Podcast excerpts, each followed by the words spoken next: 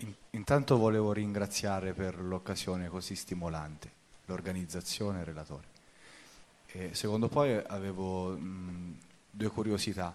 La prima è come collocare eh, il troppo dormire con il poltrire o con il godere delle dimensioni spirituali eh, grazie al sonno. E l'altra è mh, alcuni riferimenti, alcune parole rispetto alla possessione eh, spiritica secondo la scienza dello spirito. Grazie. Prego. Abbiamo finito col prego? La prima domanda era? Ho fatto tante, tale attenzione alla seconda, ho dimenticato la prima. Allora, Poltrire, la- sì, sonno. l'associazione tra poltrire e il godere Allora, il corpo è lo strumento necessario per godersi tutti i cammini di conoscenza, tutti i cammini di amore, cammini, tutto, tutto l'agire. Quando, quando è che il corpo è allo stato migliore che ci sia? Eh? No? Qual è lo stato ideale del corpo? Quando non si nota, come il violino, come lo strumento. Quando lo strumento è accordato alla perfezione, tu non noti, non ti concentri sullo strumento, ci concentri sulla musica. Quindi l'ideale del corpo, anche per sapere quanto è giusto per questo corpo qui, ognuno ha un corpo diverso, quanto vuol dormire questo corpo, è deve dormire tanto quanto serve per portarlo al punto che io da sveglio non lo noto. Quindi il corpo è massimamente sano quando io, facendo tutto quello che sto facendo, non lo noto. Nel momento in cui mi fa male qualcosa, eh, un minimo di meno di salute, ma fa male. È come il violino che il, il mandolino, quello che volete, la corda si è un po'... eh. Usciamo dalla musica, adesso dobbiamo concentrarci sullo strumento. Allora, dormi tanto quanto serve al tuo corpo per essere così sano che non lo noti. E se dormi più del necessario per il tuo corpo o meno, lo rendi meno perfettamente forte e lo noterai. O ti fa male, perché il, il corpo lo noti non soltanto quando ti fa male perché lo, lo, lo bistratti, ma lo noti anche quando è diventato troppo comodo perché tu hai poltrito troppo e senti la pesantezza del corpo. Se senti la pesantezza del corpo non è il suo stato ideale, lo stato ideale del corpo è quando non si nota. Lo stato ideale del corpo è quando l'individuo non sa di averlo. Un musicista, quando è che è al massimo della, creazione? Quando lo strumento non lo nota. Diventa una simbiosi tale con lo strumento che non si nota più la differenza tra il musicista e lo strumento.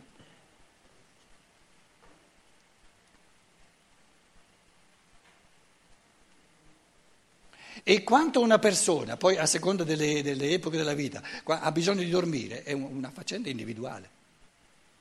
Adesso diciamo una persona dorme meno di quello che il corpo gli sentirà la stanchezza, quindi sente il corpo, eccetera, e le cose non, non potrà essere creativo, non potrà essere, come dire, godere la vita eh, a livelli molto superiori. Se... Uno invece che, che tende a dormire troppo.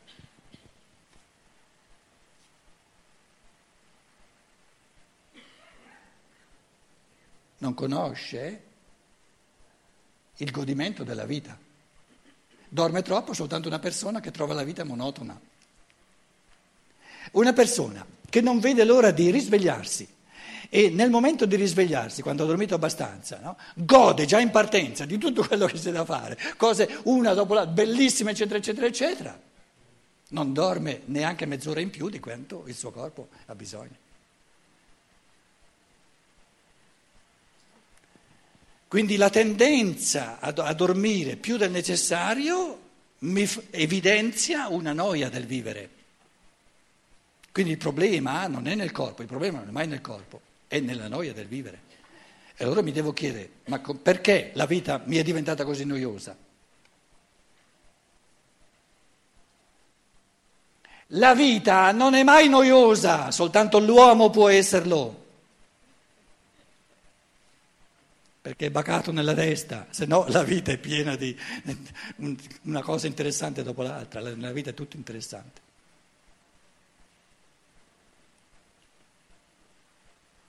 Una volta Steiner ha raccontato, dice, c'è il mo- uno sta leggendo il romanzo più noioso che ci sia. Lo mette via? No, eh no, eh. Dice, ma, ma, un fenomeno straordinario, come fa questo autore, questo scrittore di romanzi a scrivere qualcosa di così noioso, ma è un'arte proprio che nessun altro sa fare. Mi interessa tantissimo, una pagina dopo l'altra, leggo ehm, tutta la notte, leggo perché mi interessa tantissimo scoprire il segreto di scrivere il romanzo più noioso che ci sia. Ma una cosa, un fenomeno interessantissimo, mi interessa sapere come si fa. Lui ha scritto il romanzo più, più noioso che ci sia, io leggendolo un, interess- un interessamento all'infinito. Tutto è passibile di interessamento, basta interessarsi.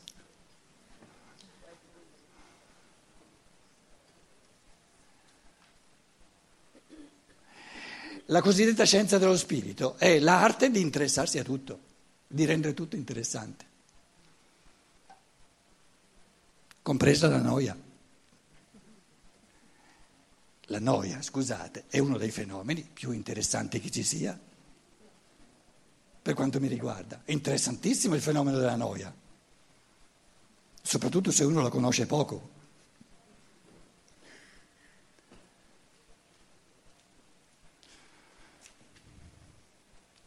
Chi altro c'era? Parti. Ah, avevi un'altra domanda?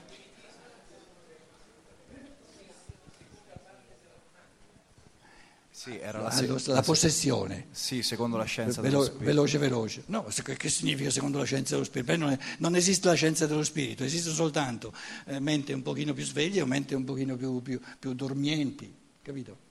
Teste. No, no, no, no, no, no, no, io non ti dico nulla secondo un sistema. Ti dico le cose secondo la mia testa, scusa, un altro non ce l'ho io di testa. Capito?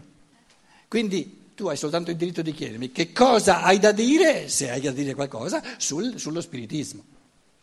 Allora, le forze dell'umano, le forze corporee sono tantissime, un mondo all'infinito. Le forze dell'anima, un mondo all'infinito. Le forze dello spirito, un mondo all'infinito. Il senso dell'evoluzione un'evoluzione fatta di diverse vite. E si capisce, basta, basta, basta articolare le cose, uno, si, uno si, capisce da tantissimi lati, è, è, ovvio che ogni essere umano deve avere a disposizione più di una vita sola, in una vita sola non, non tornano i conti. Allora, il senso dell'evoluzione è che tutto ciò che in partenza è gestito in me da forze di natura, perché io sono ancora in evoluzione, le prendo in mano sempre di più io e le gestisco sempre di più io a partire dalla libertà. Tutto ciò che non sono io a gestire in me, coscientemente e liberamente, è un frammento gestito da forze di natura. E diciamo la, il termine tecnico che usa la scienza dello spirito c'è una scienza naturale, una scienza senza termini tecnici non esiste, se no si va, si va a spanne e non serve a nulla. Allora dice, tu hai due possibilità rispetto ad ogni cosa, un pensiero, eccetera, no? O lo gestisci tu a partire dalla libertà, in piena coscienza, in piena libertà, o lo gestisce la natura.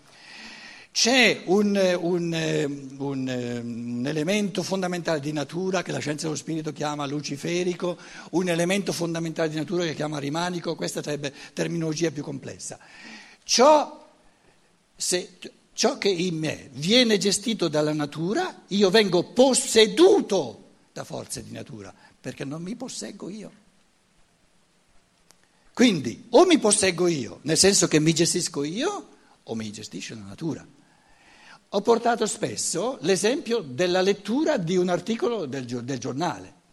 Io leggo un articolo del giornale, l'articolo del giornale mi porta incontro i pensieri dell'articolista, Te dove sei che hai fatto la domanda? Stai lì davanti, quello là mi, mi, mi, mi, sparisce ogni volta. I pensieri dell'articolista cosa sono per, per, per me? Natura perché non è costruito da me a partire dalla libertà. Lo, il concetto di natura è ciò che io trovo fatto, non da me. Se io ingoio, lascio entrare dentro di me questi concetti, senza macinarli io, senza, senza metterci i miei concetti, senza aggiungere ciò che io penso su questi pensieri, mi lascio possedere dai suoi pensieri. È un fenomeno di essere posseduto. Il possedimento, il, il, l'essere posseduti in toto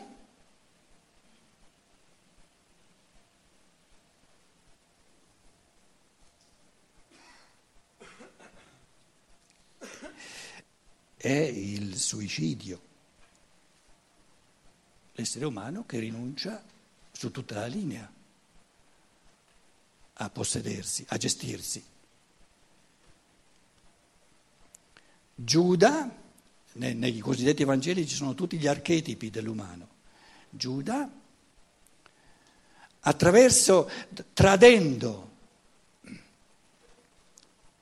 il logos, quindi la sorgente del pensiero, la sorgente dell'auto, dell'autogestione dentro di sé, no? tradendo il logos,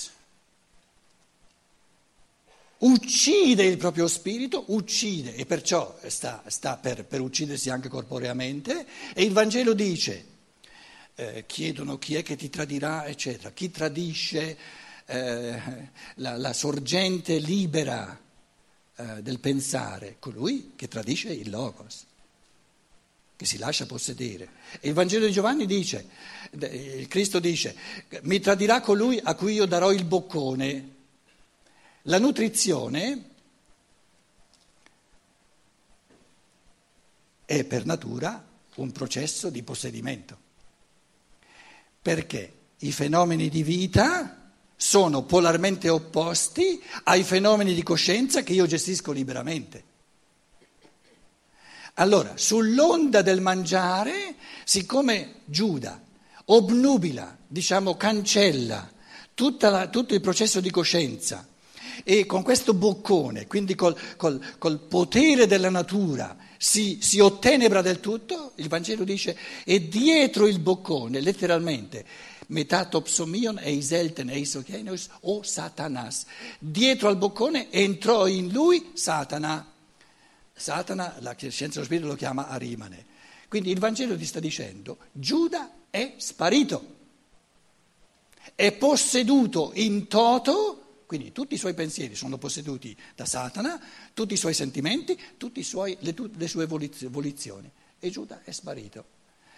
Quindi, quindi il, eh, di fronte a questo fenomeno puro, Urphänomen direbbe Goethe, del possedimento, capiamo che Viviamo tutti, finché non siamo perfetti, in possedimenti parziali, perché la libertà completa è quando io gestisco tutti i miei pensieri, quando io gestisco nella libertà tutti i miei sentimenti, e ce ne vuole, quando io gestisco in piena libertà tutte le mie volizioni, e ce ne vuole, dove non sono io a gestire direttamente in questo momento un pensiero, un sentimento, una volizione, sono posseduto.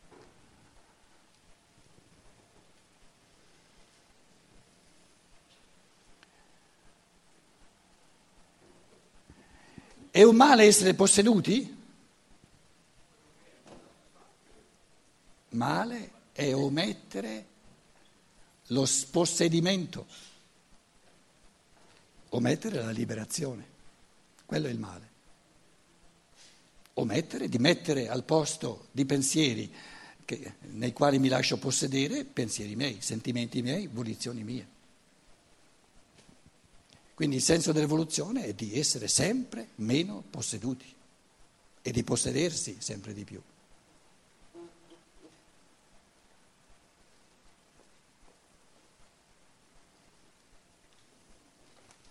Chi voleva augurarci la buonanotte?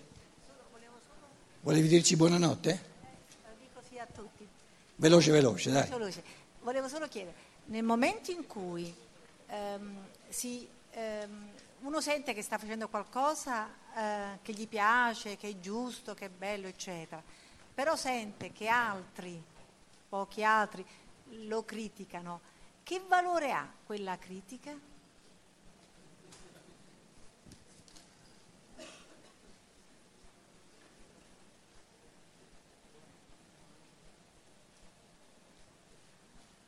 Può avere tanti valori. Un valore è che tu la critica altrui te la godi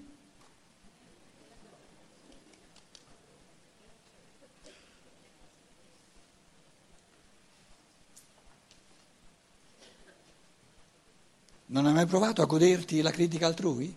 Provaci, provaci.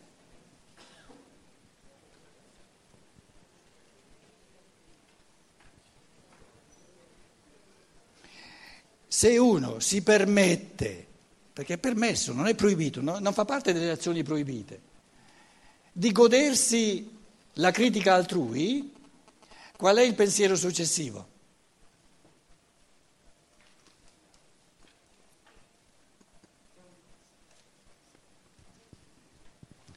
Criticare è facile, lo sanno fare tutti. Criticare lo sanno fare tutti. Allora, tu dici a colui che ti critica, adesso le cose diventano interessanti, beh, la, la, chiave è di rendere le cose interessanti. Ah, tu mi critichi, non mi dice nulla, vuoi criticare? Lo so fare anch'io, criticare, quindi.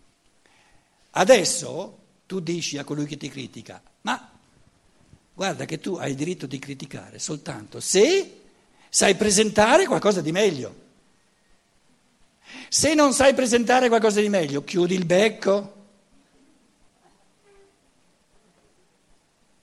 Ha diritto a criticare soltanto colui che sa fare meglio ciò che critica.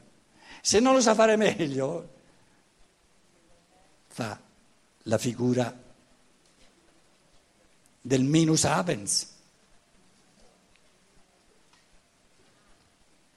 Io non ho mai avuto un minimo di problema a criticare tutto quello che c'è. Ve lo so fare subito. Ditemi una cosa, qualsiasi, ve la critico subito. Ci metto nulla.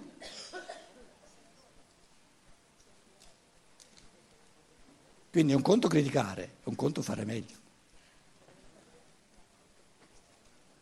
E se non sei capace di fare meglio di me, pigliati quello che sto facendo io di meglio non sai fare.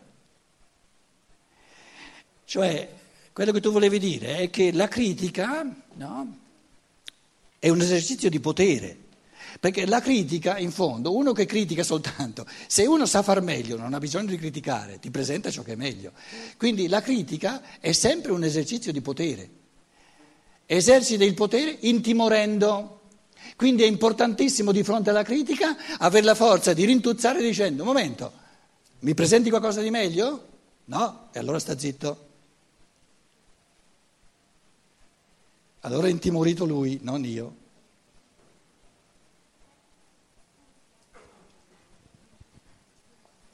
No, a questo punto diciamo buonanotte e tutti i problemi non ancora risolti verranno risolti domani mattina prima di andare via. Grazie.